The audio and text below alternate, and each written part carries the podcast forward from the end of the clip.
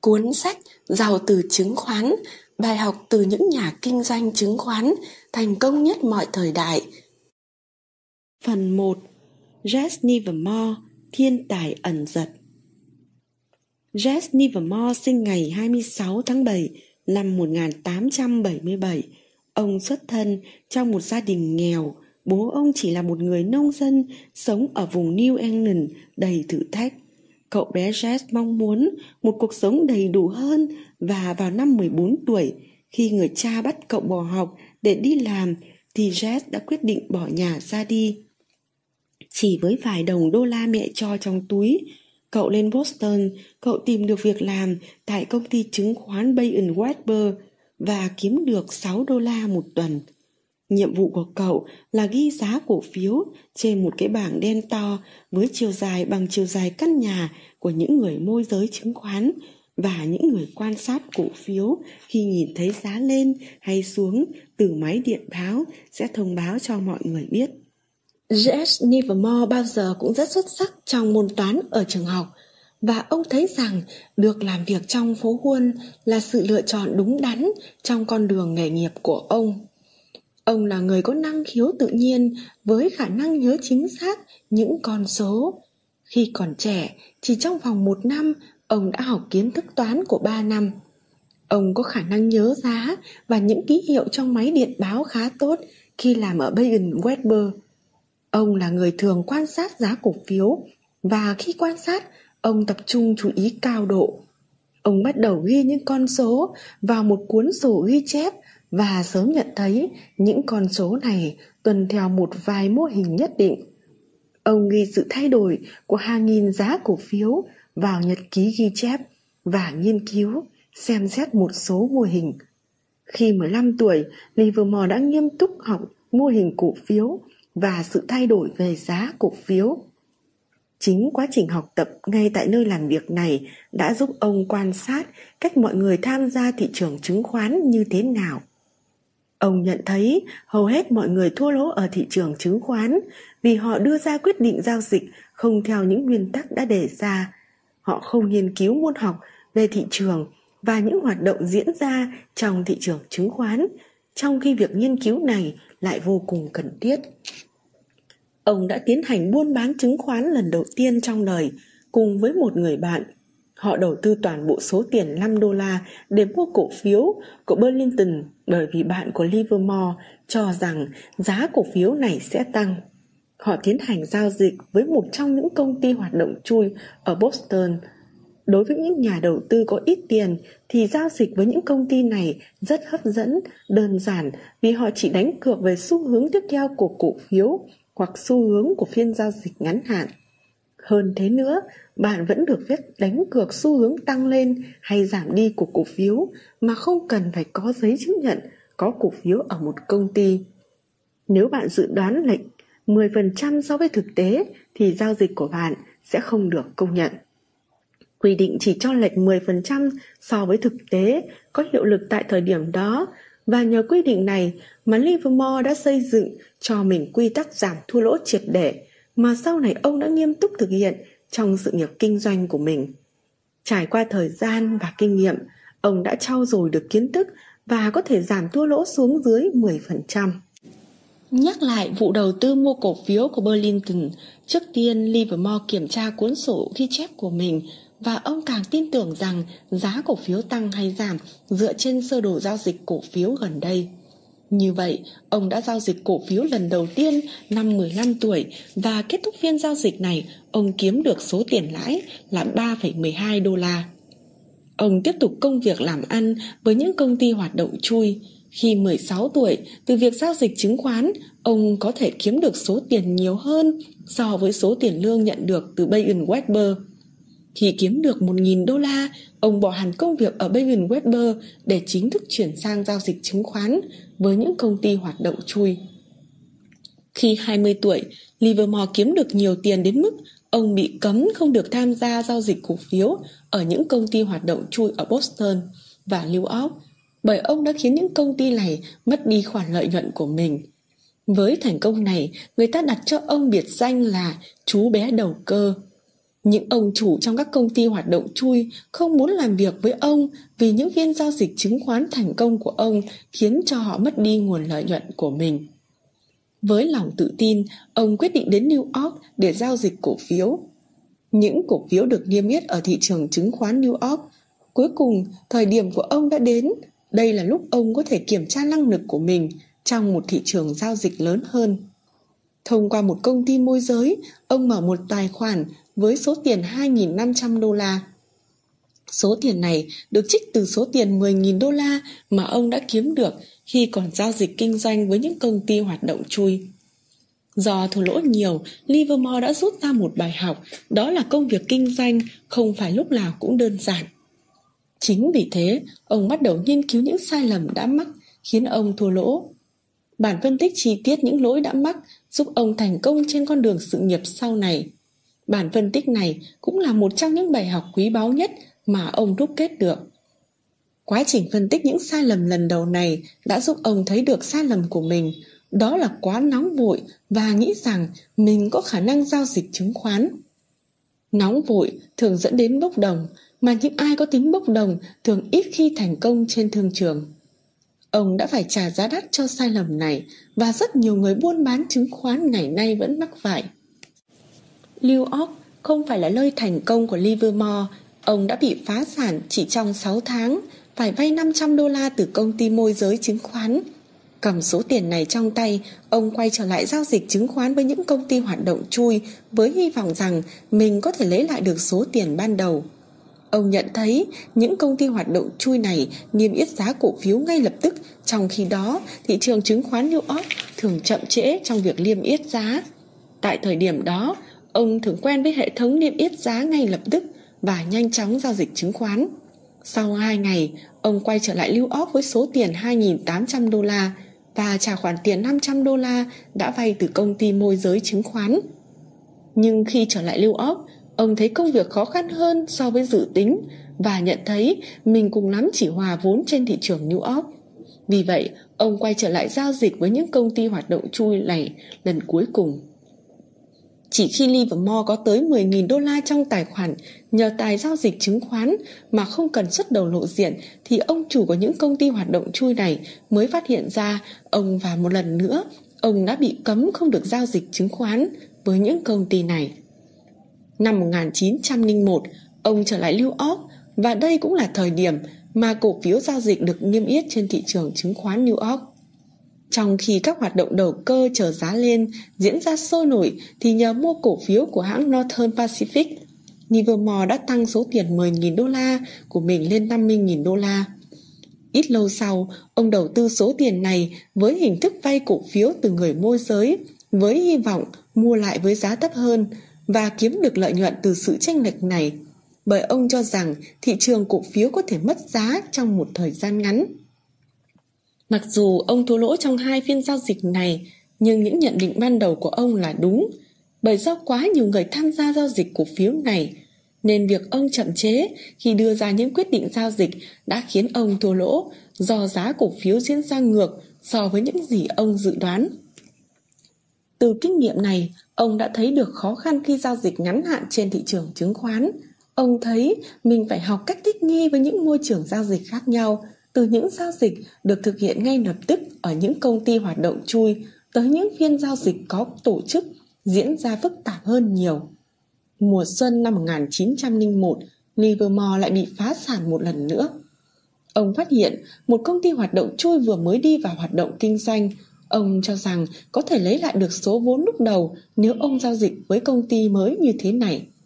Trong vòng gần một năm, ông đã thu hồi được số vốn của mình cho đến khi bị phát hiện và bị cấm hoạt động giao dịch chứng khoán ở đó.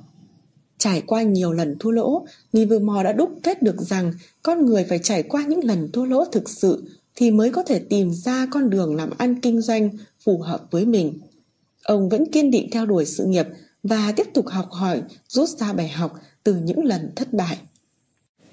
Đây cũng là thời điểm ông khám phá ra yếu tố thời gian.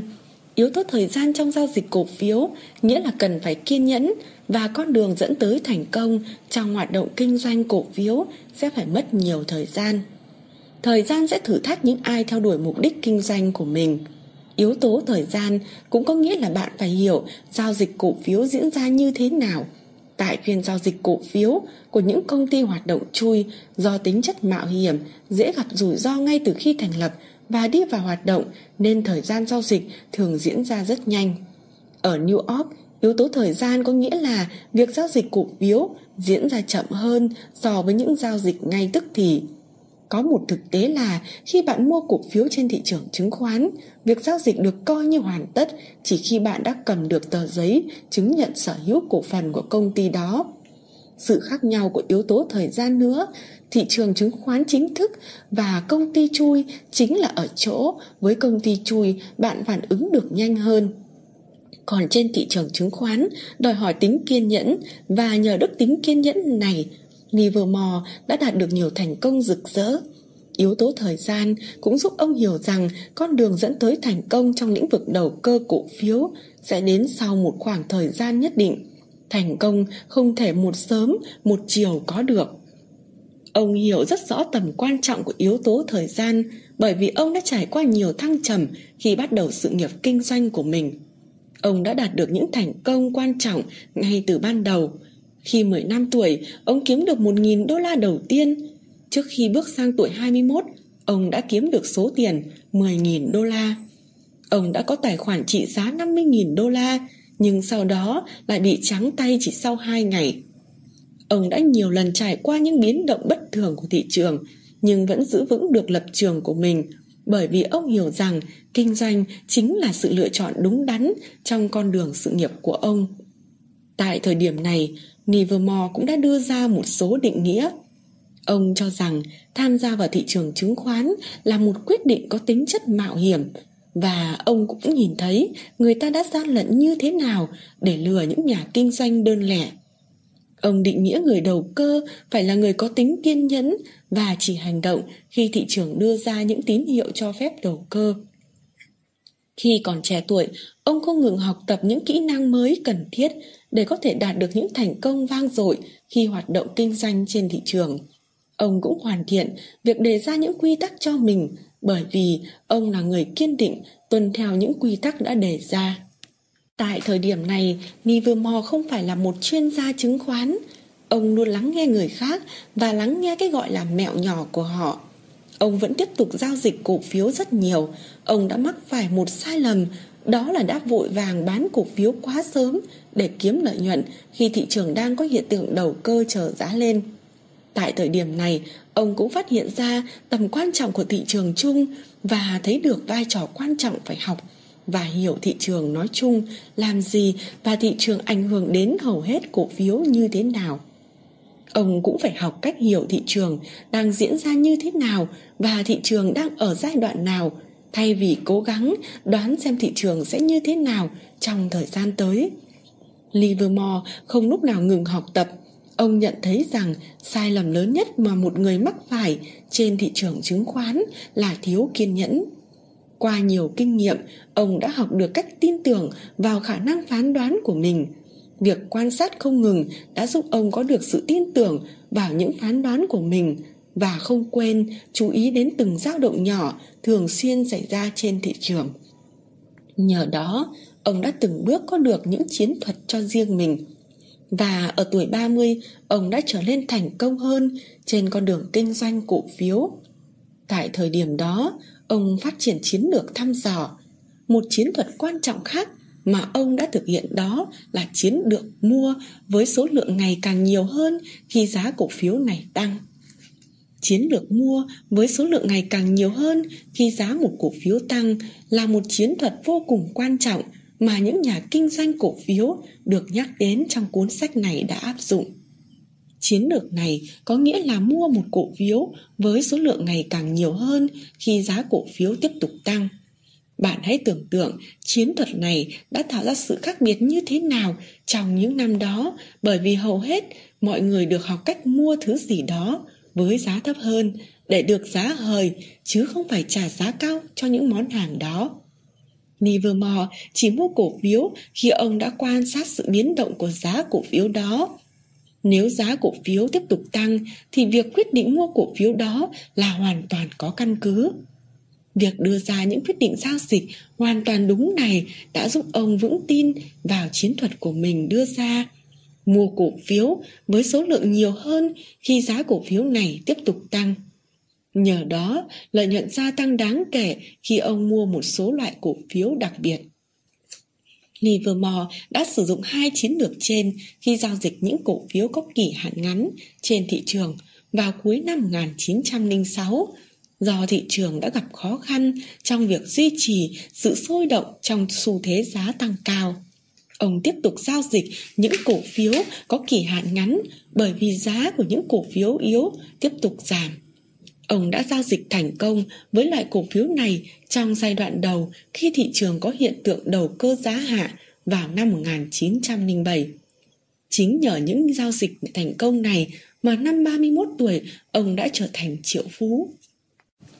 Năm 1907, trong khi thị trường tài chính bị khủng hoảng, chỉ trong ngày 24 tháng 10, Livermore đã kiếm được 3 triệu đô la bởi vì ông đã ngừng giao dịch những cổ phiếu có kỳ hạn ngắn của mình.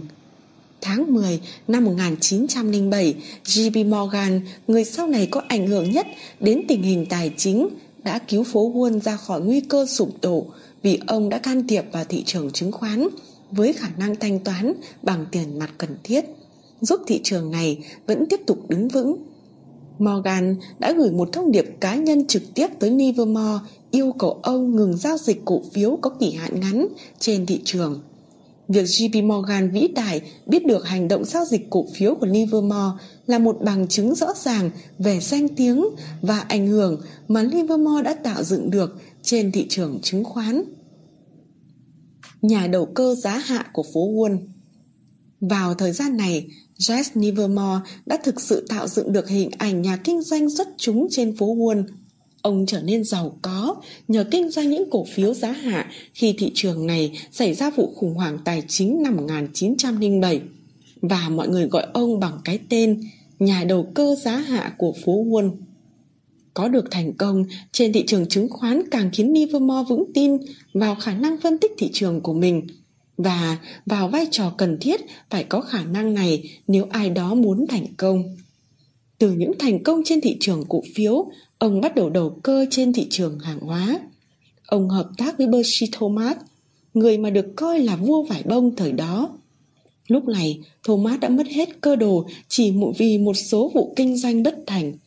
Tuy nhiên, Livermore vẫn lắng nghe Thomas vì ông biết được những thành công trước đây của Thomas – và vì Thomas vẫn được coi là huyền thoại trong ngành vải bông.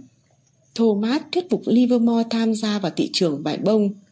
Livermore đã sớm phát hiện rằng việc ông tham gia lâu dài vào thị trường vải bông đã làm tiêu tan gần hết tổng số của cải của mình. Ông mất nhiều triệu đô la đã kiếm được mà nguyên nhân thất bại chủ yếu do ông đã phá vỡ những quy tắc thị trường. Ông đã nghiên cứu, phát triển trong nhiều năm khi còn trẻ. Livermore đã phá vỡ những quy tắc của riêng mình là tự lực giao dịch kinh doanh trên thương trường và không được lắng nghe ý kiến của người khác. Ông cũng đã phá vỡ quy tắc cắt giảm thua lỗ vì ông liên tục thua lỗ. Những thất bại này khiến ông rất đau buồn. Trong nỗ lực kiếm lại được số tiền đã mất, ông đã quyết định giao dịch liều lĩnh và vì vậy ông ngày càng mất số tiền lớn hơn. Ông ngày càng lún sâu vào cảnh nợ lần và càng thêm sầu lão. Ông bắt đầu mất niềm tin vào chính mình và điều này cực kỳ nguy hiểm với một người kinh doanh cổ phiếu. Phải mất nhiều năm, Livermore mới trở về những ngày tháng đầy huy hoàng của mình. Thị trường hầu như ế ẩm từ năm 1910 đến năm 1914. Lúc này, Livermore đang bị phá sản, buồn phiền và nợ hơn một triệu đô la. Hơn nữa, thị trường cũng không đem lại cơ hội tốt nào cho ông để có thể tránh được khoản nợ phải trả và quay trở lại kinh doanh cổ phiếu, ông quyết định tuyên bố phá sản năm 1914. Đến năm 1915, khi thị trường sôi động trở lại, thời gian chiến tranh, một trong những công ty môi giới chứng khoán ông giao dịch cùng đã đưa cho ông 500 cổ phiếu không định rõ giá trị. Trong vòng 6 tuần, ông không làm gì hết ngoại trừ việc nghiên cứu thị trường và quan sát giá cổ phiếu. Ông nhận thấy mỗi cổ phiếu có thể tạo ra một mức giá danh nghĩa cho nó. Đây là nguyên tắc giao dịch cổ xưa mà ông đã từng sử dụng khi giao dịch với những công ty hoạt động chui. Mức giá danh nghĩa có nghĩa là khi cổ phiếu tăng tới một số tròn như 100 đô la hoặc 200 đô la trên mỗi cổ phiếu thì rất có khả năng cổ phiếu này tiếp tục tăng giá. Livermore cổ, mua cổ phiếu của Better Latham với giá 98 đô la và ông quan sát thấy giá cổ phiếu này tăng lên 100 đô la và tiếp tục còn tăng nữa. Ông mua 500 cổ phiếu nữa khi giá mỗi cổ phiếu đạt tới mức 114 đô la một cổ phiếu. Ngày tiếp theo, giá cổ phiếu đạt mức 145 đô la. Ông bán 1.000 cổ phiếu và kiếm được 50.000 đô la tiền lãi.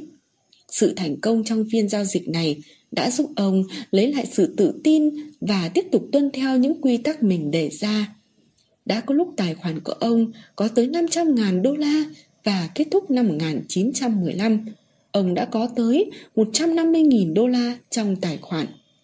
Cuối năm 1916, Livermore bắt đầu bán cổ phiếu trước thời hạn, thị trường bắt đầu sụt giá, rất nhiều cổ phiếu hàng đầu đã đạt được mức giá cao nhất và bắt đầu sụt giá khi có nguồn tin dò dỉ Tổng thống Wilson đang có kế hoạch thiết lập mối quan hệ hòa bình với nước Đức.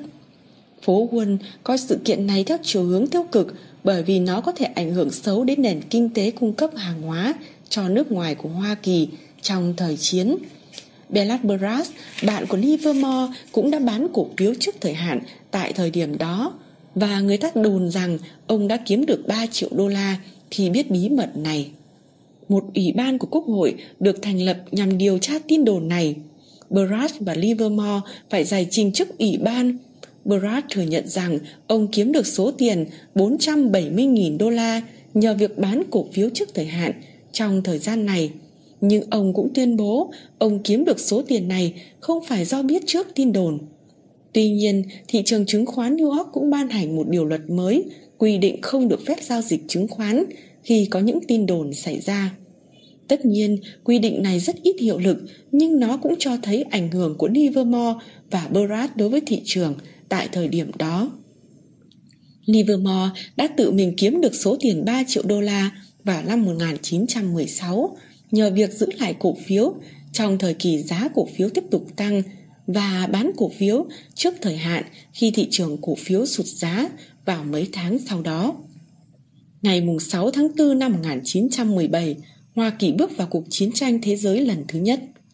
Lúc này, sau khi giành được nhiều thành công trên thị trường chứng khoán, Livermore bắt đầu trả tất cả các khoản nợ trước kia, mặc dù theo luật pháp quy định tuyên bố phá sản năm 1914, đồng nghĩa với việc ông không bị bắt buộc phải trả khoản nợ đó. Lấy lại được vị thế là nhà kinh doanh rất trúng. Năm 1917, Livermore đã lấy lại được danh tiếng trong làng kinh doanh chứng khoán mà ông đã từng tạo dựng được trên thị trường tiền tệ Mỹ. Ngày 13 tháng 5 năm 1917, Tờ báo New York giật một hàng tít lớn, một nhà giao dịch chứng khoán khét tiếng trên phố Wall, một tay đầu cơ, một cậu học việc, một nhà kinh tế học hay một kẻ thao túng gây xáo động thị trường trong những năm gần đây. Tiêu đề bài báo đã mô tả cả Jess Livermore và Bernard Brass và hơn nữa còn coi họ là những nhà giao dịch cổ phiếu quan trọng có thế lực và thành đạt trên phố Wall. Trong những năm 20 của thế kỷ 20, Livermore quả quyết rằng kinh nghiệm là một trong những yếu tố then chốt dẫn đến sự thành công lâu dài trên thị trường. Ông ngày càng nổi danh là một trong những nhà kinh doanh cổ phiếu tài giỏi và thành công nhất. Nhờ tuân theo những quy tắc mà mình đề ra trong kinh doanh, ông đã thực hiện được giấc mơ của mình trở thành hiện thực, trở thành người đàn ông giàu có. Tuy vậy, Ông luôn coi mình chỉ là người học việc trên thương trường và luôn coi việc học tập là quá trình không ngừng nghỉ. Livermore tin tưởng rằng không ai có thể kiểm soát được thị trường. Vào khoảng thời gian này, ông bắt đầu nhận thấy tầm quan trọng của việc tìm hiểu cổ phiếu nào thực sự dẫn đầu khi thị trường đang có xu hướng tăng giá. Ông cũng không ngừng học hỏi cách mà những nhà lãnh đạo có thể nổi bật trước đám đông và cách mà họ đã trở thành những người thực sự thắng cuộc. Ông cũng nghiên cứu những cuộn băng về cổ phiếu và tìm hiểu phương thức hoạt động của thị trường để từ đó có thể trở thành người đứng đầu trong lĩnh vực cổ phiếu. Ông khám phá ra thị trường có xu hướng tăng giá thì sẽ xác định được những cổ phiếu ăn khách nhất trong những ngành hàng đầu. Việc xác định này một lần nữa giúp ông thấy được tầm quan trọng của việc hiểu biết những nguyên tắc cơ bản trên thị trường cũng như giá cổ phiếu. Việc ông khám phá một số cổ phiếu nhất định thuộc cùng một ngành nghề hoạt động giống nhau như thế nào và những nhóm cổ phiếu hàng đầu vận động theo chiều hướng nào để phù hợp với xu hướng chung của thị trường chính là chìa khóa dẫn tới những thành công ngày càng lớn hơn của ông mà đỉnh điểm là khi thị trường sụp đổ năm 1929. Từ mùa đông năm 1928 đến mùa xuân năm 1929, hiện tượng đầu cơ chờ giá lên ở thị trường chứng khoán diễn ra mạnh mẽ. Livermore nóng lòng chờ giá cổ phiếu lên để có thể kiếm lời lớn và ông mong giá cổ phiếu sau đó sẽ lên đến mức đỉnh điểm trên thị trường. Vào đầu mùa hè năm 1929, ông bán tất cả những cổ phiếu có kỳ hạn dài. Ông muốn bán cổ phiếu khi giá của chúng đang tiếp tục lên. Ông cũng cho rằng thị trường đã mở rộng quá mức. Ông đã từng chứng kiến việc thị trường tăng giá mạnh và nhận thấy thị trường bắt đầu có xu hướng giảm giá, chứ không phải là xu hướng tăng giá mạnh như đã từng xảy ra. Ông bắt đầu tìm hiểu kỹ lưỡng những cổ phiếu có kỳ hạn ngắn. Chiến thuật tìm hiểu kỹ thị trường của Livermore là mua cổ phiếu với số lượng ít khi bắt đầu giao dịch. Nếu việc giao dịch này diễn ra suôn sẻ, thì ông sẽ mua thêm nhiều cổ phiếu và tiếp tục mua. Việc bán cổ phiếu trước thời hạn nếu thị trường diễn ra theo đúng như những gì ông suy luận đây cũng chính là chiến lược thứ hai của ông, chiến lược mua cổ phiếu với số lượng ngày càng nhiều hơn khi giá cổ phiếu này tiếp tục tăng. Ông thường tính toán mức giá trung bình cao lên thay vì tính mức trung bình thấp đi. Cách tính này cũng được nhiều người trong thời đại ông và trong cả thời đại ngày nay áp dụng. Nhưng cách tính này không phải là cách tính có lợi nhất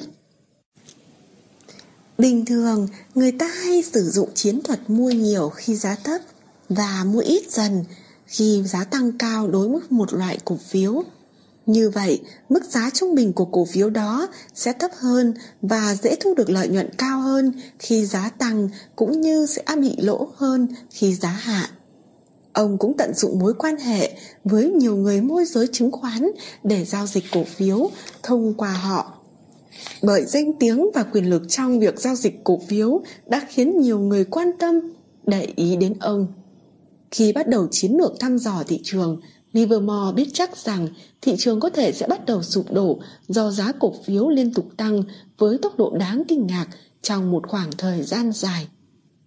Đây là một trong những kỹ năng quan trọng nhất mà tất cả những nhà kinh doanh cổ phiếu vĩ đại đề cập trong cuốn sách này tiếp thu được khi mọi thứ trở nên tuyệt vời và kỳ diệu thì người kinh doanh cổ phiếu phải luôn phát hiện thấy những dấu hiệu cho thấy thị trường sắp thay đổi.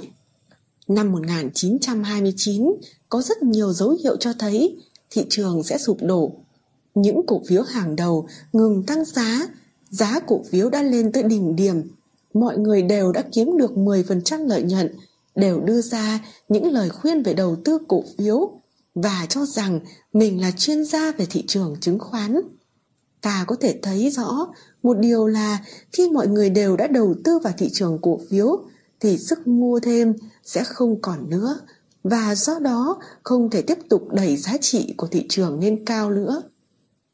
Cuối cùng, vào tháng 10 năm 1929, thị trường sụp đổ, Livermore đang nắm giữ rất nhiều cổ phiếu với kỳ hạn ngắn mà ông đã mua mấy tháng trước đó.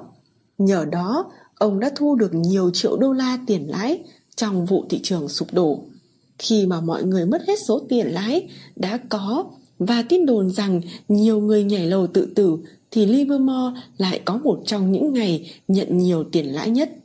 Nổi tiếng với biệt danh người đầu cơ chờ giá hạ của phố Wall, ông đã bị nhiều người chỉ trích là đã gây ra vụ khủng hoảng này Ông còn nhận được rất nhiều lời đe dọa, ám sát từ những người đã mất tất cả mọi thứ mà họ từng sở hữu. Ngay sau khi vụ thị trường phá sản diễn ra, thờ thời báo New York đã đưa ra một nhan đề Jess Livermore bị tố giác là người cầm đầu nhóm những người ngăn chứng khoán có giá đang tăng mạnh. Sau sự kiện này, Quốc hội đã thông qua điều luật về chứng khoán và trao đổi chứng khoán và thành lập hội đồng trao đổi chứng khoán với hy vọng rằng sẽ bình ổn thị trường bằng cách tạo ra những thay đổi có tính sâu rộng đối với việc kinh doanh giao dịch cổ phiếu. Livermore kết luận rằng ông không phải thay đổi những quy tắc của chính mình bởi vì bản chất này người không đổi và rốt cục chính con người sẽ điều khiển mọi hoạt động trên thị trường chứng khoán. Mặc dù Livermore kiếm được nhiều triệu đô la khi giao dịch những cổ phiếu có kỳ hạn ngắn trên thị trường. Như ông đã từng làm năm 1929, nhưng ngày càng khó có được thành công tuyệt vời đến như vậy. Một cổ phiếu đang lên sẽ có thể tiếp tục tăng giá, nhưng một cổ phiếu xuống dốc có thể sẽ giảm giá xuống không? Bạn phải phản ứng nhanh hơn với thị trường bởi vì sợ hãi là nguyên nhân khiến giá tiếp tục giảm, còn niềm tin sẽ là động lực khiến giá tiếp tục tăng. Hơn nữa, sợ hãi sẽ làm cho bạn đưa ra quyết định nhanh hơn so với khi bạn có niềm tin. Bạn phải có khả năng thay đổi tâm lý nhanh khi tham gia giao dịch trên thị trường. Mặc dù Jess Livermore đã rất giàu có, nhưng ông vẫn phải đối mặt với rất nhiều nỗi phiền muộn trong cuộc sống riêng. Trải qua thời gian khó khăn trong cuộc sống hôn nhân, sau đó là ly dị và những vấn đề khác trong gia đình. Livermore trở nên cực kỳ tuyệt vọng. Bên cạnh đó, việc kinh doanh cổ phiếu của ông cũng gặp nhiều khó khăn. Thực tế là năm 1934, ông đã một lần nữa tuyên bố phá sản và người ta đồn rằng ông đã mất toàn bộ số tiền kiếm được 5 năm trước đó. Những khúc mắc cá nhân đã khiến ông rơi vào tình trạng này và qua đây chúng ta có thể thấy được tầm quan trọng của việc đề ra mục tiêu cân bằng tình cảm để có thể toàn tâm vào việc kinh doanh kiếm lời trên thị trường, tránh được những sai lầm đắt giá. Thời gian sau đó, cuộc sống của ông hoàn toàn đối lập với những quy tắc đề ra khi ông đang ở đỉnh điểm thành công và danh tiếng ở phố Wall. Ghi chép sự thành công Cuối năm 1939, Livermore quyết định viết một cuốn sách riêng về những chiến lược giao dịch cổ phiếu. Và tháng 4 năm 1940, cuốn sách của ông mang tựa đề Làm thế nào để giao dịch cổ phiếu được xuất bản. Cuốn sách bán không chạy, chủ yếu do tại thời điểm đó công chúng ít quan tâm đến thị trường chứng khoán vì những ảnh hưởng còn để lại của cuộc đại khủng hoảng trên thị trường trước đó. Tuy nhiên, tác phẩm đầu tiên này lại là nguồn tư liệu vô cùng quý giá đối với tất cả các nhà giao dịch cổ phiếu đầy tham vọng.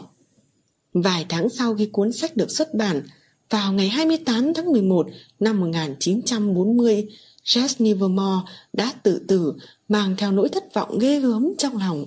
Ông đã chết ngay lập tức sau khi tự bóp cỏ. Đối với Livermore, thị trường chứng khoán là một thách thức lớn nhất và phức tạp nhất trên thế giới. Niềm ao ước và niềm say mê của ông là có được sự thành công trên phố Wall. Livermore tin tưởng rằng đầu cơ cổ phiếu là một hình thức nghệ thuật chứ không đơn thuần là phân tích khoa học. Rất nhiều người coi Jess Livermore là nhà giao dịch cổ phiếu vĩ đại nhất mọi thời đại. Tác phẩm kinh điển về đầu tư, hồi ký của các nhà điều hành cổ phiếu của Ewin Nefer được xuất bản lần đầu tiên vào năm 1923 đã viết về tiểu sử của Nevermore.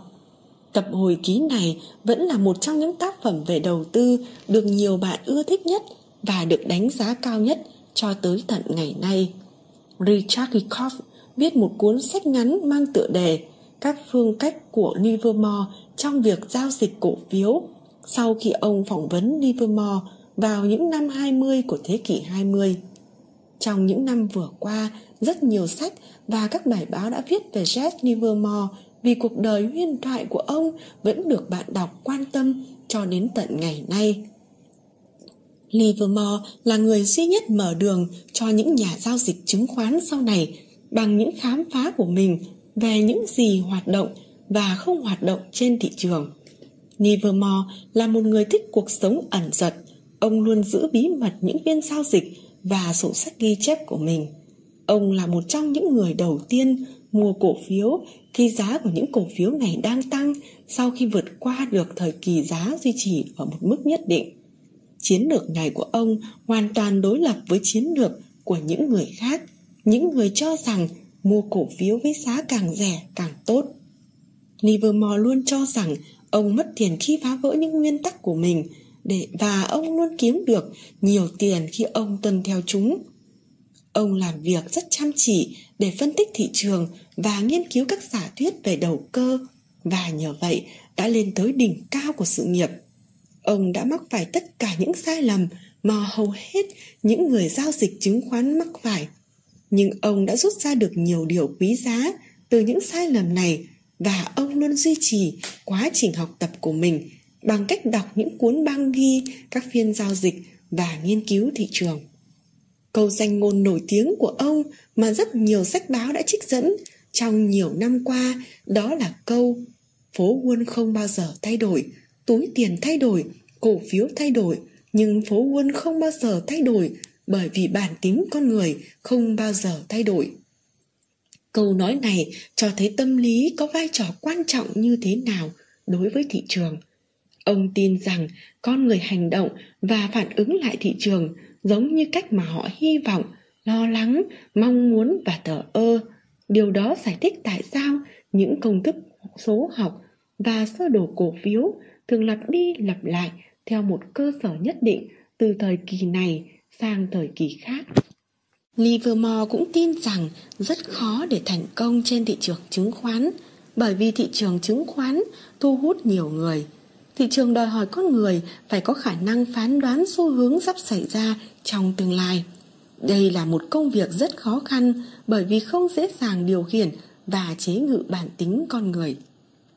Livermore cũng quan tâm đến khía cạnh tâm lý trong thị trường, đến mức đã có lúc ông tham gia một khóa học tâm lý chỉ bởi vì ông muốn nghiên cứu chứng khoán. Tham gia những khóa học tâm lý này đã chứng tỏ sự tâm huyết của Livermore khi ông muốn hiểu được mọi khía cạnh của thị trường, ngay cả khi một số dường như có vẻ ít liên quan nhất đến việc kinh doanh cổ phiếu. Với việc nỗ lực nâng cao những kỹ năng cần thiết, ông mong muốn có được mọi lợi thế khi giao dịch trên thị trường chứng khoán.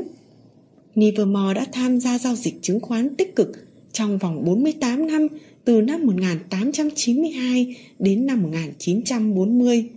Qua nhiều trải nghiệm cộng với những thăng trầm trong cuộc đời khi phá sản lúc giàu có, Livermore đã phát triển được một vài chiến lược mà nhờ đó ông đã thành công trên thương trường. Cách thức của Livermore đề ra các tiêu chuẩn trong kinh doanh cổ phiếu. Trải qua những năm tháng kinh doanh trên thị trường chứng khoán, các chiến lược của Livermore ngày càng trở nên hoàn thiện. Giao dịch cổ phiếu đã thực sự trở thành nghề nghiệp của ông nhờ những kinh nghiệm được đúc rút từ những lần thất bại cũng như những lần thành công, ông đã tự hoàn thiện mình và không ngừng tìm hiểu những gì hoạt động và không hoạt động trên thị trường chứng khoán.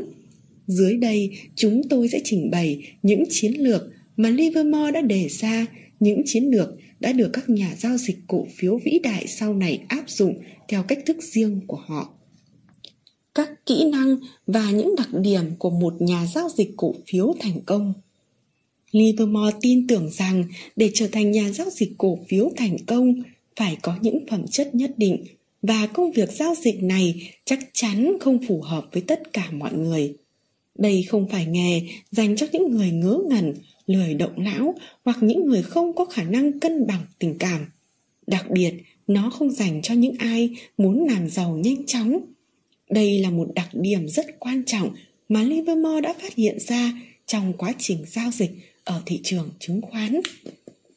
Một trong những chìa khóa dẫn tới thành công khi giao dịch chứng khoán là bạn phải hiểu được yếu tố thời gian. Livermore tôn trọng yếu tố thời gian và ông tin rằng không ai có thể coi thị trường là nơi có thể giúp họ kiếm tiền nhanh chóng. Xem xét thị trường theo quan điểm như vậy là cực kỳ nguy hiểm và thường dẫn tới những hậu quả ngược lại.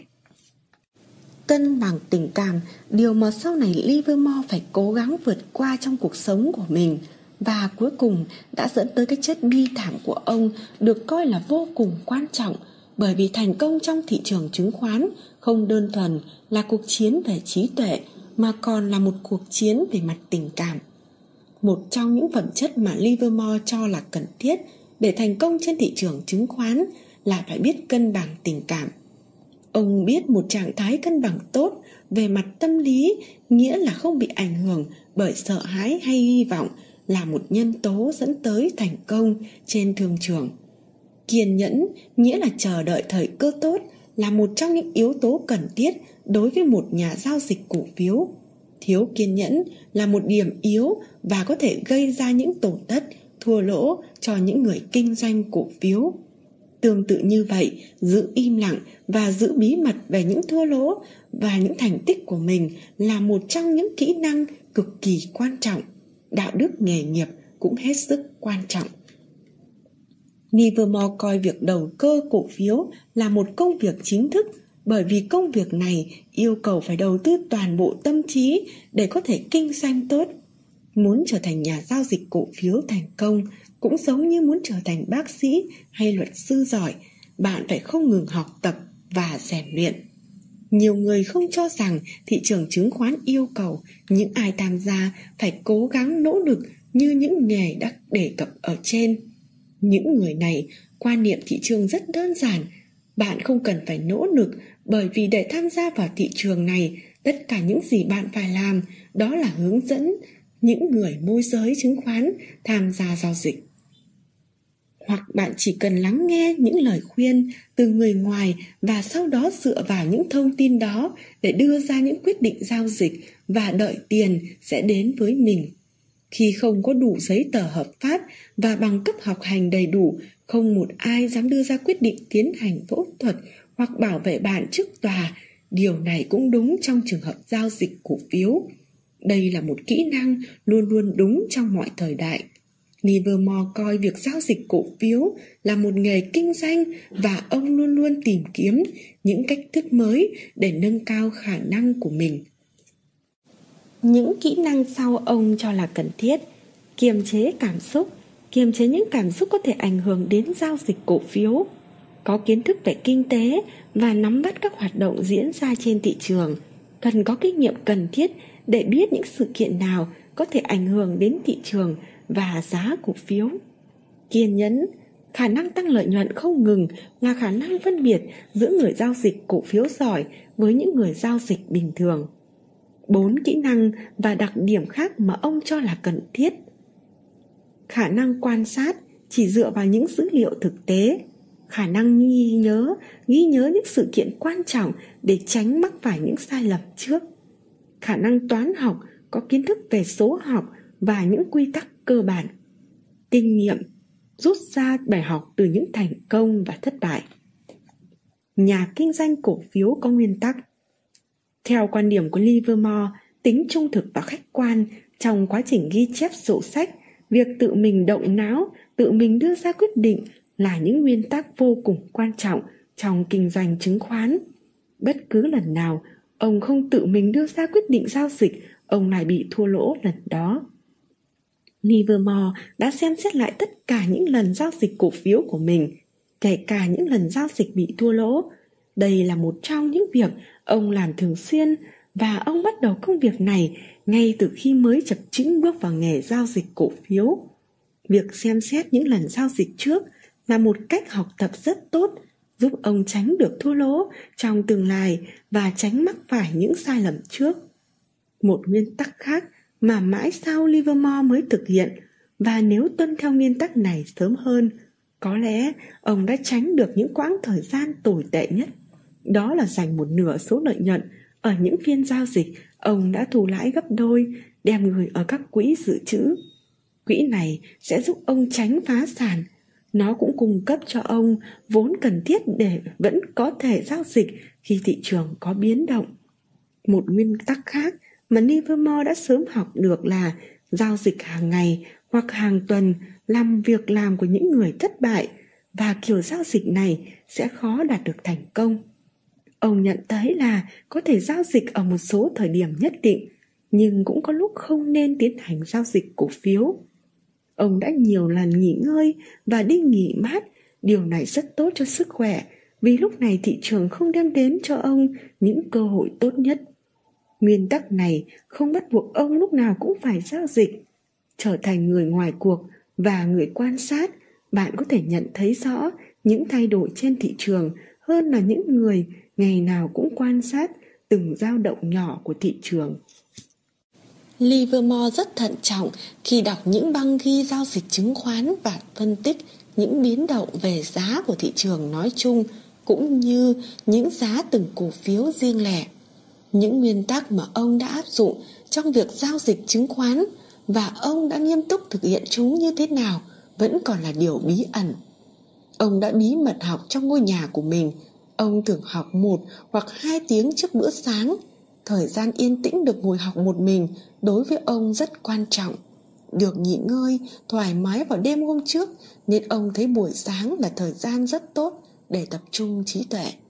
Ông có thể phân tích tình hình kinh tế, các tin tức xảy ra ngày hôm trước và sau đó đưa ra những giao dịch mà ông cho là hợp lý và phán đoán thị trường có thể diễn ra theo chiều hướng với tính cách thích ẩn mình. Quá trình suy nghĩ của ông không bị tác động bởi những nhân tố bên ngoài. Tại phòng làm việc của mình ông không muốn ai giúp đỡ và ông có thể ngồi lì ở trong phòng cả ngày ông ngồi trong phòng để muốn xem xét kỹ hơn những cuốn băng ghi trong giao dịch chứng khoán. Và cũng bởi vì ông tin rằng tư thế ngồi thẳng sẽ giúp ông có thể suy nghĩ tỉnh táo hơn. Người ta nói rằng bàn làm việc của ông ngăn nắp, trật tự và sạch sẽ như một tờ giấy trắng. Livermore đã tuân thủ nghiêm túc những quy tắc kinh doanh của mình với hy vọng đạt được đỉnh cao trong sự nghiệp là người tiên phong đề ra những nguyên tắc giao dịch chứng khoán. Livermore là người tiên phong thực hiện nhiều nguyên tắc trong kinh doanh chứng khoán. Trước ông, không có ai hoạt động giao dịch chứng khoán mà có thành công lớn để ông có thể học hỏi. Livermore tự học hỏi, rút ra từ những sai lầm đã mắc.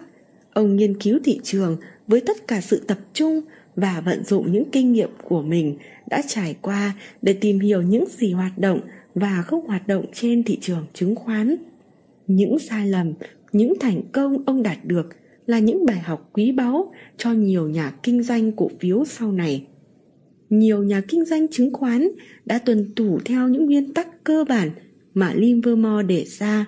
Họ thường học hỏi nguyên tắc thông qua những sai lầm mà họ đã mắc phải. Ví dụ, họ cho rằng Livermore là nhà kinh doanh đầu tiên mua cổ phiếu khi giá cổ phiếu ở mức cao mới.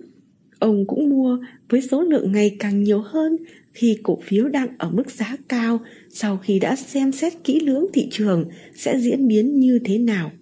Những nguyên tắc này cũng được áp dụng đối với cổ phiếu có thời hạn ngắn, bởi vì ông kinh doanh chúng do những cổ phiếu yếu này tiếp tục ở mức giá thấp. Ông không bao giờ mua cổ phiếu khi cổ phiếu này đang ở mức giá thấp và trải qua thời gian ông đã đúc kết được kinh nghiệm không bao giờ được tính giá trị trung bình thấp khi mua cổ phiếu khi giá cổ phiếu này bắt đầu giảm. Chiến lược này gọi là chiến lược tính trung bình chi phí, là chiến lược tính thua lỗ và không một nhà kinh doanh vĩ đại nào được đề cập trong cuốn sách này áp dụng. Livermore không phải là người kinh doanh theo phong trào bởi vì ông giao dịch dựa trên việc nghiên cứu cuốn băng ghi những phiên giao dịch chứng khoán và nghiên cứu sự biến động về giá cổ phiếu ngay cả khi không nhìn sơ đồ chứng khoán thì một chuyên gia về chứng khoán có thể biết khi nào cổ phiếu ăn khách tăng hoặc khi nào giá cổ phiếu đó tăng lên một mức mới. Livermore là người có khả năng đọc những cuốn băng ghi phiên giao dịch cổ phiếu rất tốt.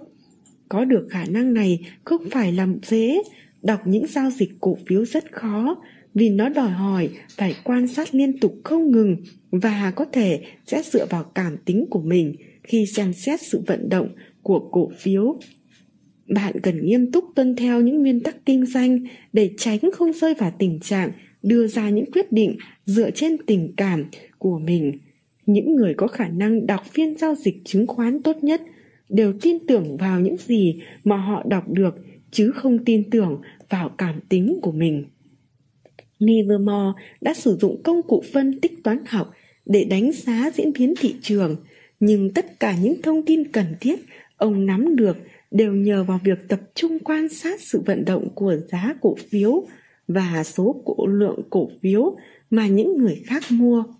Ông chỉ đưa ra quyết định mua cổ phiếu khi giá cổ phiếu đang ở mức cao và ngày càng có nhiều người mua với số lượng nhiều hơn.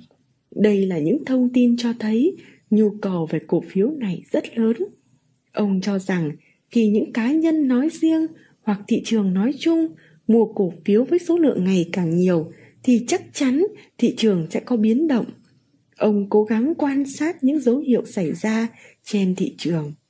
Livermore đã dựa vào số lượng cổ phiếu để đưa ra những quyết định mua hoặc bán cổ phiếu ăn khách trên thị trường. Ông coi số lượng cổ phiếu tăng là một tín hiệu cho thấy thị trường nhất định sẽ biến động. Ông không quá chú trọng điều gì đã tác động đến thị trường, bởi quyết định giao dịch trong các cuốn băng đã là những bằng chứng đầy đủ.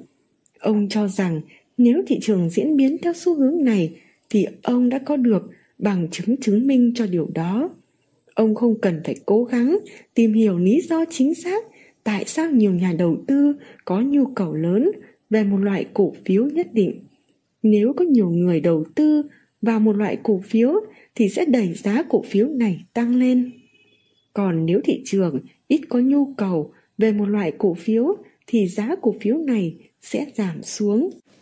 Đây sẽ là những tín hiệu giúp ông xác định thời điểm cần đưa ra quyết định giao dịch. Những quyết định giao dịch cổ phiếu của ông thường dựa trên khả năng diễn biến tiếp theo của cổ phiếu và xu hướng hiện tại của thị trường. Ông thường mua cổ phiếu khi giá của chúng đang ở mức cao mà không cần quan tâm đến những yếu tố khác.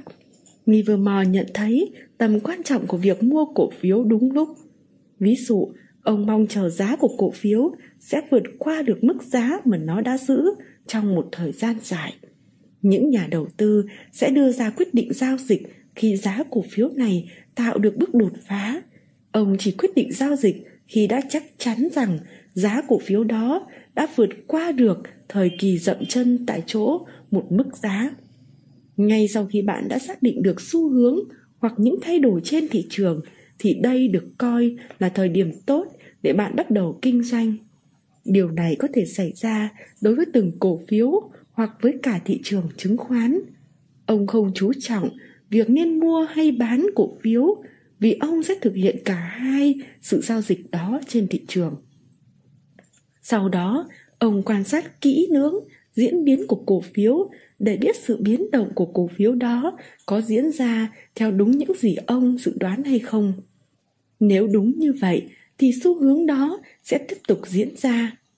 Bạn không nên theo đuổi một cổ phiếu khi giá của cổ phiếu này đã tăng hơn rất nhiều so với giá ban đầu bởi vì khi bạn thua lỗ, thì hậu quả sẽ rất nặng nề bạn cũng không nên mua cổ phiếu khi chưa xác định chính xác cổ phiếu này sẽ diễn biến như thế nào, bởi vì cổ phiếu đó có thể không tuân theo tư hướng bạn mong muốn Livermore muốn chỉ đưa ra quyết định giao dịch khi ông đã xác định chính xác cổ phiếu này đang diễn biến theo chiều hướng nào.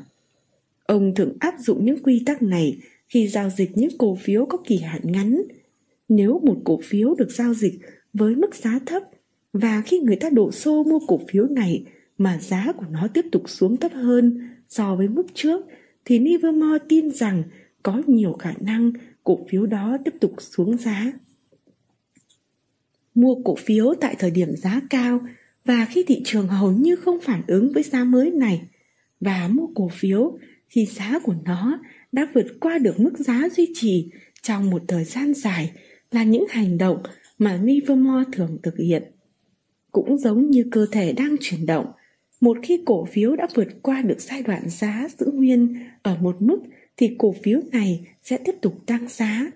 Livermore tin rằng cổ phiếu đó sẽ tiếp tục tăng mạnh hơn nữa. Một lần nữa, xin bạn lưu ý hãy chờ diễn biến tiếp theo của cổ phiếu trước khi đưa ra những quyết định giao dịch bạn cũng phải xác định rõ diễn biến này của thị trường chiến lược này được coi là chiến lược kiểm soát rủi ro. Bạn hãy đợi cho đến khi đã xác định rõ diễn biến thị trường. Nếu thị trường không diễn biến theo những gì ông phán đoán, thì ông biết rằng mình đã sai và ngay lập tức ngừng giao dịch, chờ đợi để đưa ra những quyết định đầu tư đúng đắn là cực kỳ quan trọng. Nó đòi hỏi bạn phải cực kỳ kiên nhẫn. Livermore đã ngồi trên đống tiền rất lâu trước khi sử dụng chúng đúng lúc, đúng thời điểm. Bạn cũng cần phải nghiên cứu kỹ lưỡng cổ phiếu được giao dịch với số lượng là bao nhiêu khi giá cổ phiếu này tiếp tục tăng và bạn cũng cần phải xác định khi nào giá cổ phiếu sẽ ngừng thay đổi. Do thị trường biến động phản ánh quyết định của nhiều nhà đầu tư cổ phiếu, nhưng điều này không có nghĩa phản ứng của những nhà đầu tư nhỏ hoặc bình thường không ảnh hưởng đến thị trường. Một đặc điểm quan trọng trong nguyên tắc của Livermore đó là ông chỉ tập trung đến những người đầu tư cổ phiếu lớn khi thị trường có hiện tượng đầu cơ trở giá lên. Ông nắm giữ một số cổ phiếu có giá trị thấp và dễ dàng kiểm soát. Ông cũng muốn biết rõ ai là người đầu tư cổ phiếu nhiều nhất trước khi ông đưa ra quyết định giao dịch của mình. Ông chỉ tập trung sự chú ý của mình vào những người đầu tư lớn thay vì quan sát tất cả những ai giao dịch chứng khoán. Ông nhận thấy cổ phiếu mạnh nhất là cổ phiếu hàng đầu được những nhà đầu tư hàng đầu giao dịch. Ông tránh không đầu tư vào các cổ phiếu yếu. Điều này chứng tỏ ông tránh những cổ phiếu rẻ tiền. Ông quan sát thấy những cổ phiếu yếu đang có xu hướng giảm sẽ rất khó khăn để tăng giá và ông chỉ cho phép mình giao dịch những cổ phiếu ăn khách đang có xu hướng tăng giá. Ông tiếp tục quan sát thị trường và mối quan hệ giữa xu hướng về giá của những cổ phiếu hàng đầu với những cổ phiếu khác trong cùng một ngành nghề. Ông cũng nhận thấy trong những nhóm cổ phiếu hàng đầu sẽ có một số cổ phiếu đặc biệt, một vài cổ phiếu trong cùng nhóm cũng hoạt động tốt. Nhận thấy điều này là một yếu tố quan trọng trong việc xác định xu hướng giá của các loại cổ phiếu. Ông thường quan sát nhiều cổ phiếu trong cùng một nhóm để thấy xu hướng biến động của chúng. Ông tin rằng các cổ phiếu khác trên thị trường cũng sẽ diễn biến theo chiều hướng giống như chiều hướng của hầu hết cổ phiếu trong một nhóm bất kỳ vận động. Ông gọi đây là xu hướng chung của cả nhóm. Khi thị trường hoạt động mạnh, nếu một nhóm nào đó có những cổ phiếu không hoạt động sôi nổi, thì ông sẽ bán tất cả mọi cổ phiếu có bất cứ kỳ hạn nào, hoặc ông tránh giao dịch trong cùng một lúc với những cổ phiếu thuộc nhóm đó. Livermore cũng quan sát và đưa ra quyết định giao dịch với những cổ phiếu khác trong cùng một ngành nghề. Ông nhận thấy nếu một nhà đầu tư hàng đầu của nhóm cổ phiếu mạnh bắt đầu giao dịch theo hướng ngược lại, thì những cổ phiếu khác trong nhóm này cũng sẽ bắt đầu giao dịch theo hướng đó. Việc quan sát liên tục như vậy giúp ông phán đoán được những gì đang diễn ra trong nhóm cổ phiếu hàng đầu nói riêng và trong thị trường chứng khoán nói chung. Ông cũng nhận thấy mỗi một nhóm cổ phiếu nhất định sẽ diễn biến khác nhau. Điều quan trọng là bạn phải hiểu chu trình kinh tế trong mỗi ngành nghề và chu trình này ảnh hưởng như thế nào đến giá cổ phiếu. Bạn phải hiểu thị trường chứng khoán không bị ảnh hưởng bởi những hoạt động giao dịch cổ phiếu nhất thời. Do đó, bạn phải có khả năng phán đoán diễn biến tình hình kinh tế trước nhiều tháng. Nghĩa là bạn phải luôn luôn quan sát thị trường và phải là người có kiến thức về kinh tế và các kiến thức cơ bản khác. Thị trường sụp đổ mà đỉnh điểm là năm 1907 và năm 1929 khi các cổ phiếu hàng đầu và nhóm cổ phiếu hàng đầu đều yếu đi hàng tháng trước khi chỉ số thị trường thực sự giảm. Ông suy luận rằng khi những nhà đầu tư cổ phiếu hàng đầu thực hiện giao dịch lớn thì những người khác cũng sẽ giao dịch theo như cách của họ. Năm 1929, bài học ông đã rút ra được từ vụ thị trường sụp đổ năm 1908 đã cho phép ông tận dụng mọi dấu hiệu của thị trường và bằng sự trải nghiệm của mình, ông đã kiếm được khoản tiền lớn. Khi những nhà giao dịch chứng khoán hàng đầu giao dịch nhiều, Livermore thường không cố gắng tìm hiểu nguyên nhân tại sao. Ông để thị trường vận động theo xu hướng đó. Ông không mất thời gian tìm hiểu lý do tại sao thị trường lại giảm giá. Tất cả những gì ông biết đó là thị trường thực sự đã mất giá và việc ông cần làm đó là đưa ra những quyết định giao dịch phù hợp với thị trường hiện tại. Thường là sau một thời gian ông mới tìm ra được lý do để có thể mua được chính xác những cổ phiếu hàng đầu trong nhóm, những cổ phiếu thuộc các ngành hàng đầu sau khi giá của cổ phiếu này đã vượt được thời kỳ giữ nguyên một mức giá và để chắc chắn rằng mình giao dịch đúng với diễn biến của thị trường, Livermore đã thực hiện chiến lược thăm dò thị trường và chiến lược mua cổ phiếu với số lượng nhiều hơn khi giá cổ phiếu này tiếp tục tăng. Tuy nhiên, trước khi bắt đầu giao dịch, tốt hơn là bạn nên hiểu xu hướng chung của thị trường. Livermore tin rằng thị trường sẽ diễn biến theo hướng kết hợp giữa xu hướng hiện tại và tương lai. Và đó là lý do tại sao chúng ta luôn thấy rất khó đoán chính xác thị trường sẽ diễn biến ra như thế nào trong tương lai. Thị trường luôn luôn diễn biến theo chiều hướng mà nó muốn và ngược lại. Ông đã thực hiện những giao dịch đối với cổ phiếu dài hạn khi thị trường có hiện tượng đầu cơ trở giá lên và giao dịch những cổ phiếu ngắn hạn khi thị trường có hiện tượng đầu cơ trở giá xuống. Và khi thị trường đồng thời xảy ra hai xu hướng trên, thì ông sẽ không đưa ra quyết định giao dịch nào cả để chờ đến khi ông xác định rõ thị trường sẽ diễn biến theo chiều hướng nào. Tìm ra được xu hướng của thị trường là một trong những công việc khó nhất phải làm, bởi vì xu hướng này sẽ đối lập với những suy nghĩ và những quyết định mà mọi người đưa ra tại thời điểm này. Đó là lý do tại sao Livermore sử dụng chiến lược thăm dò thị trường. Ông sử dụng hai chiến lược này để mua một phần cổ phiếu ông dự định mua trước khi quyết định mua toàn bộ. Quyết định số lượng cổ phiếu muốn mua là bao nhiêu là việc làm vô cùng quan trọng trước khi ông thực sự bắt đầu mua cổ phiếu đó. Đây là một phần trong kế hoạch quản lý tiền tốt, một trong những nguyên tắc cơ bản của Livermore sau khi đã thăm dò thị trường. Trước hết, ông sẽ mua một số ít cổ phần của một cổ phiếu và sau đó quan sát xem dự đoán ban đầu của mình có đúng không. Nếu vận động của cổ phiếu đó diễn ra theo đúng như những gì ông dự tính thì ông sẽ mua với số lượng nhiều hơn và sẽ mua với giá cao hơn ở những lần mua kế tiếp sau. Ví dụ, nếu ông dự định sẽ mua 400 hoặc 500 cổ phần của một cổ phiếu nhất định, trước tiên ông sẽ thực hiện tất cả nguyên tắc đề ra trong kinh doanh của mình. Sau đó, ông sẽ mua 1 phần 5 số cổ phần ông định mua hoặc 20% số cổ phần ban đầu. Nếu cổ phiếu này diễn biến ngược với những dự đoán của ông thì ông sẽ bán đi và chỉ chịu thua lỗ ít nếu giá cổ phiếu này trôi nổi trên thị trường trong vòng vài ngày thì ông sẽ ngừng giao dịch bởi vì sự biến động của cổ phiếu không giống như những gì ông suy nghĩ. Nếu cổ phiếu tiếp tục tăng giá, ông sẽ tiếp tục mua thêm. Ông sẽ mua với giá cao hơn so với lần mua trước và ông sẽ mua thêm 100 cổ phần nữa, tương đương với 20% số lượng ông dự tính mua ban đầu. Tại thời điểm này, ông đã sở hữu 200 cổ phần của một cổ phiếu đang tăng giá mà cổ phiếu này đang diễn biến theo đúng như những gì ông suy đoán. Điều này rất quan trọng, quá trình giao dịch như thế này đã không bị cảm xúc tác động đến. Nguyên tắc này đã giúp ông đưa ra quyết định giao dịch dựa trên việc cổ phiếu đang hoạt động như thế nào trên thị trường. Ông không dựa vào niềm tin, sự sợ hãi hay mong muốn những nguyên tắc này cho ta thấy ông tiếp tục mua thêm cổ phiếu hoặc bắt đầu ngừng giao dịch nếu giá cổ phiếu này bắt đầu giảm. Trong ví dụ này, nếu cổ phiếu tiếp tục tăng giá thì ông sẽ mua nốt cổ phần còn lại hoặc trong trường hợp này là 200 hoặc 300 cổ phần còn lại. Đây là cách ông kiểm soát rủi ro trong một số trường hợp cụ thể. Ông đã liên tục quan sát sự biến động của giá và xu hướng tiếp theo của giá.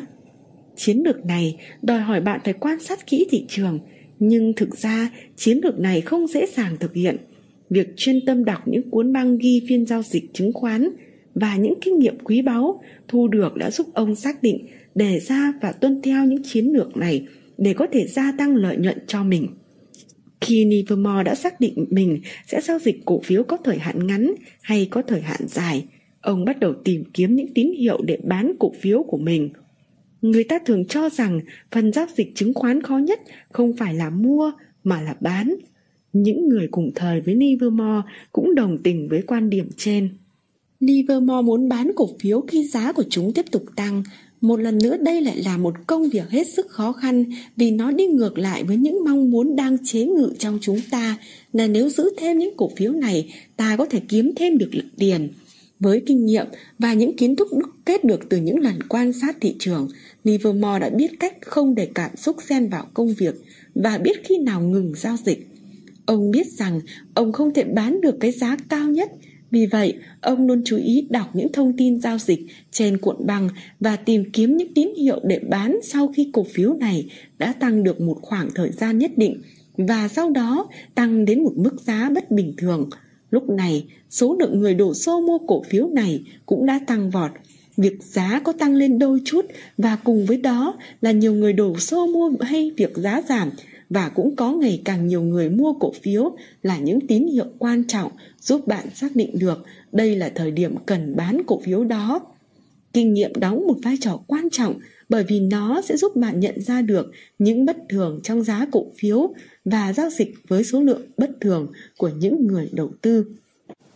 Thông thường, Livermore chỉ giao dịch cổ phiếu có thời hạn dài nếu biết chắc rằng ông lại ít nhất 10 giá ông đã kiếm được số tiền lãi nhiều hơn thế ở những lần giao dịch thành công của mình chính là nhờ tính kiên nhẫn. Tuy nhiên, rất nhiều lần giao dịch không đi theo đúng hướng mà ông dự định ban đầu. Nếu cổ phiếu bắt đầu giảm giá, ông sẽ bán ngay và như vậy ông sẽ chỉ phải chịu thua lỗ một số tiền tối thiểu. Việc ông bán đi những cổ phiếu này cho thấy ông đã thừa nhận phỏng đoán của mình là sai – trong thị trường chứng khoán, khi bạn đang đi sai đường, cách tốt nhất để sửa chữa là hãy làm điều gì đó để cứu vãn tình hình. Livermore đã bán cổ phiếu đó và tiếp tục giao dịch cổ phiếu khác. Nếu cổ phiếu đó đang trôi nổi trên thị trường và không biến động nhiều lắm thì ông sẽ ngừng giao dịch vì nếu tiếp tục giao dịch ông sẽ phải trả chi phí cơ hội cho hành động của mình. Ông muốn được giao dịch những cổ phiếu ăn khách có xu hướng giá tăng lên hoặc giảm xuống, chứ ông không muốn giao dịch với những cổ phiếu không biến động gì. Hầu hết, những chiến lược và nguyên tắc của Livermore dựa trên suy nghĩ về thị trường. Những suy nghĩ này hoàn toàn trái ngược với hầu hết những nhà giao dịch chứng khoán cùng thời với ông. Những chiến lược quan trọng của ông có thể được khái quát như sau. Hiểu xu hướng chung của thị trường, bạn phải nắm bắt theo kịp với thị trường, đang diễn ra theo xu hướng nào và phải luôn quan sát thị trường. Quan sát và đưa ra những quyết định giao dịch phù hợp với thị trường, đừng giao dịch theo xu hướng ngược với thị trường. Hãy mua những cổ phiếu đang ở mức giá cao mới, bởi vì những cổ phiếu loại này đã trải qua giai đoạn giữ nguyên một mức giá trong một thời gian dài. Hãy sử dụng chiến lược thăm dò thị trường để đánh giá việc giao dịch có đúng không và mua với số lượng ngày càng nhiều những cổ phiếu đang tăng giá. Cắt giảm thua lỗ xuống mức thấp nhất, hãy tránh đưa ra những quyết định sai lầm khiến bạn thua lỗ trên 10%. Mức thua lỗ cho phép chỉ là 10%. Hãy bán những cổ phiếu trôi nổi trên thị trường bởi vì tiếp tục theo đuổi những cổ phiếu này, bạn sẽ mất đi chi phí cơ hội. Hãy kiên nhẫn với những cổ phiếu mạnh nhất của bạn khi giá của chúng tiếp tục tăng hoặc giảm. Nếu cổ phiếu này có kỳ hạn ngắn, hãy kiên nhẫn với những cổ phiếu đang vận động theo xu hướng đúng. Bạn sẽ kiếm được số tiền lớn nếu bạn biết hướng đầu tư. Bạn nên tập trung vào những cổ phiếu hàng đầu trong những lĩnh vực hàng đầu và hoạt động mạnh. Tránh nghe theo lời khuyên và sự mách bảo của người khác hãy tự mình nghiên cứu thị trường, luôn luôn gắn với thực tế và có những kiến thức cơ bản về thị trường. Tránh giao dịch cổ phiếu rẻ tiền. Bạn chỉ có thể kiếm được nhiều lợi nhuận từ những cổ phiếu lớn và bạn rất khó kiếm được nhiều tiền với những cổ phiếu rẻ tiền. Người ta xem những nguyên tắc này là hoàn toàn sai lầm và không chính xác, đặc biệt trong thời đại của livermore. Tuy nhiên, thành công và sự giàu có mà Jess Livermore có được cuối cùng đã chứng minh rằng đây là những chiến lược hoàn toàn đúng đắn. Những chiến lược đã được chứng minh là hoàn toàn đúng và đang được áp dụng trong thời đại hiện nay. Để chứng minh thị trường thực sự đã không thay đổi nhiều qua thời gian và cổ phiếu thường lặp đi lặp lại những xu hướng giống như thế nào thì biểu đồ sau đây sẽ minh họa cho chúng ta thấy những chiến lược của Livermore có thể được áp dụng như thế nào trong môi trường kinh doanh hiện nay. Bắt đầu vào giữa tháng 3 năm 2003, giá cổ phiếu có xu hướng tăng sau khi thị trường có hiện tượng đầu cơ chờ giá lên từ tháng 3 năm 2000. Sau 3 năm giảm giá, thị trường bắt đầu xuất hiện xu hướng mới. Các điều kiện kinh tế tăng trưởng và dự đoán của nhiều người về triển vọng làm ăn có lãi của các công ty đã dẫn tới xu hướng tăng giá kéo dài trong vòng 6 tháng.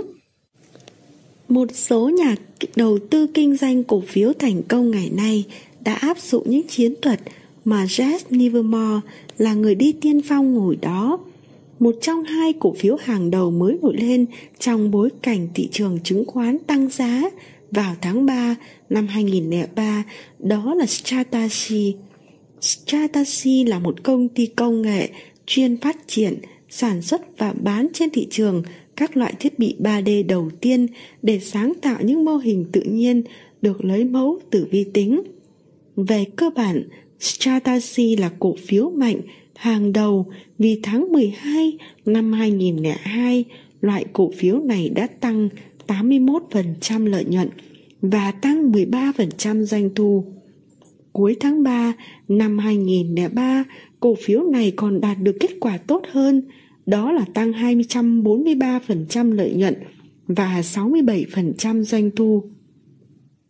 Hình minh họa 1.1 cho thấy các hoạt động giao dịch diễn ra trên thị trường chứng khoán từ tháng 1 năm 2003 đến tháng 3 năm 2003 và ghi chú một số vùng quan trọng mà Livermore đã cảnh báo các nhà đầu tư cần quan sát kỹ lưỡng thị trường. Livermore chỉ đưa ra quyết định giao dịch sau khi ông đã nghiên cứu kỹ xu hướng của cổ phiếu từ cuốn băng ghi giao dịch Ông không phải là người giao dịch theo phong trào. Biểu đồ này đã minh họa rất rõ ông đã sử dụng chiến lược của mình như thế nào để xác định những cổ phiếu hàng đầu mới trên thị trường cũng như việc xác định xu hướng chung khi thị trường tăng giá và giá cổ phiếu bắt đầu hồi phục. Ở hình 1.1, ta thấy những đặc điểm mà Livermore đã áp dụng Chờ cho đến khi thị trường chung có hiện tượng tăng giá, thị trường thực sự đã tăng giá vào ngày 17 tháng 3 năm 2003. Tìm kiếm những cổ phiếu hàng đầu sau khi những cổ phiếu này đã vượt qua giai đoạn vẫn giữ nguyên một mức giá, lần đầu tiên trong vòng 3 năm, Stratasy đã vượt qua được mức giá 13 đô la. Số lượng cổ phiếu đóng một vai trò quan trọng giúp cổ phiếu này vượt qua được thời kỳ giữ nguyên một mức giá. Hình 1.2 miêu tả tiến trình tăng giá của cổ phiếu Stratasy trong giai đoạn 3 tháng tới, từ tháng 4 năm 2003 đến tháng 6 năm 2003 và qua đó ta thấy được tầm quan trọng trong nguyên tắc của Livermore.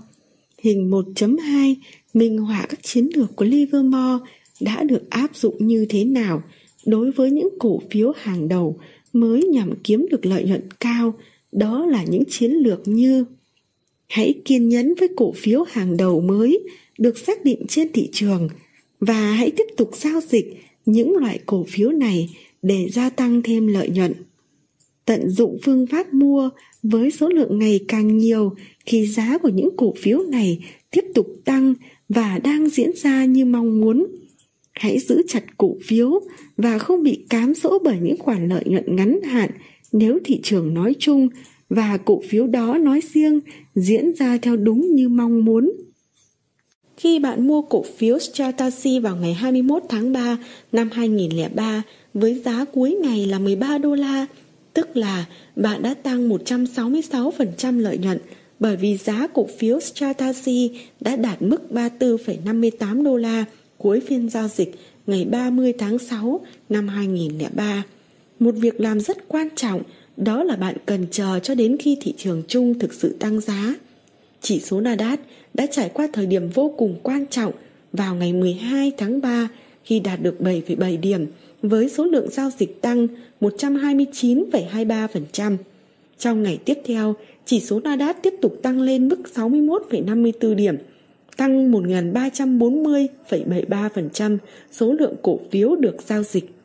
Ngày tiếp theo, giá cổ phiếu này chỉ tăng thêm 0,45 điểm. Ở phiên giao dịch tiếp theo, thứ hai, ngày 17 tháng 3, cổ phiếu tiếp tục tăng giá khi đạt mức 51,95 điểm và cổ phiếu này được giao dịch với số lượng ngày càng nhiều hơn. Trung bình chỉ số Ladat tăng 27,6% từ mức thấp nhất là 1.271,46 vào ngày 11 tháng 3 lên đến mức cao nhất là 1.622,80 vào cuối ngày 30 tháng 6 năm 2003. Do thị trường tiếp tục có xu hướng tăng giá, cổ phiếu Stratasi tiếp tục tăng mạnh so với giá ban đầu. Ngày 30 tháng 9 năm 2003, chỉ số Nasdaq đã tăng 40,5% so với ngày 11 tháng 3. Cổ phiếu Stratasi đạt mức 42,62 đô la vào cuối phiên giao dịch ngày 30 tháng 9. Như vậy, cổ phiếu này đã tăng 227,9% so với ngày 17 tháng 3 năm 2003, thời điểm mà giá cổ phiếu đã vượt qua được thời gian dài không thay đổi. Cùng thời gian trên thì thị trường chứng khoán cũng có một cổ phiếu hàng đầu khác. Letizer là một công ty Internet có trụ sở tại Trung Quốc tham gia trong lĩnh vực cung cấp những phần mềm ứng dụng, dịch vụ và công nghệ cho thị trường Internet của Trung Quốc. Cổ phiếu ADR của cổ phiếu NetTeacher và nhóm cổ phiếu Internet mà nhóm NetTeacher.com thực hiện là một trong những nhóm cổ phiếu hàng đầu ăn khách khi thị trường có xu hướng tăng giá. Hình 1.3 và hình 1.4 cho chúng ta những phân tích tương tự như cách mà chúng ta đã từng phân tích với cổ phiếu Chatasi. Netteaser vốn là một cổ phiếu mạnh 3 tháng cuối năm 2002 kết thúc với phiên giao dịch cuối ngày 31 tháng 12 cổ phiếu Netteaser đã tăng 207% lợi nhuận và tăng 815% doanh thu 3 tháng đầu năm kết thúc với phiên giao dịch ngày 31 tháng 3 năm 2003, cổ phiếu này đã tăng 486% lợi nhuận và tăng 392% doanh thu. Rõ ràng, NetTrader là một công ty hoạt động mạnh trong một lĩnh vực đang phát triển trên thị trường và chính nhờ điều này mà NetTrader đã thu hút được sự chú ý của các doanh nghiệp đầu tư, những doanh nghiệp đang giao dịch rất nhiều cổ phiếu hàng đầu khi thị trường có xu hướng tăng giá. Nếu bạn mua cổ phiếu Netcaesar với mức giá 16,60 đô la vào ngày 26 tháng 3 thì giá cổ phiếu này đã tăng 119,7%, đạt mức 36,47 đô la vào cuối ngày 30 tháng 6 năm 2003. Vào ngày 30 tháng 9 năm 2003, giá cổ phiếu Netcaesar.com đạt mức 55,86 đô la, tăng 236,5% so với tháng 3, thời điểm mà giá cổ phiếu vượt qua được thời gian dài không thay đổi. Nếu bạn tiếp tục đọc về những nhà kinh doanh cổ phiếu vĩ đại khác sau Livermore, bạn sẽ thấy những chiến lược và nguyên tắc mà Livermore sử dụng đã được hầu hết những nhà đầu tư này áp dụng và cũng chính nhờ những chiến lược này mà họ đã thành công trên thị trường chứng khoán.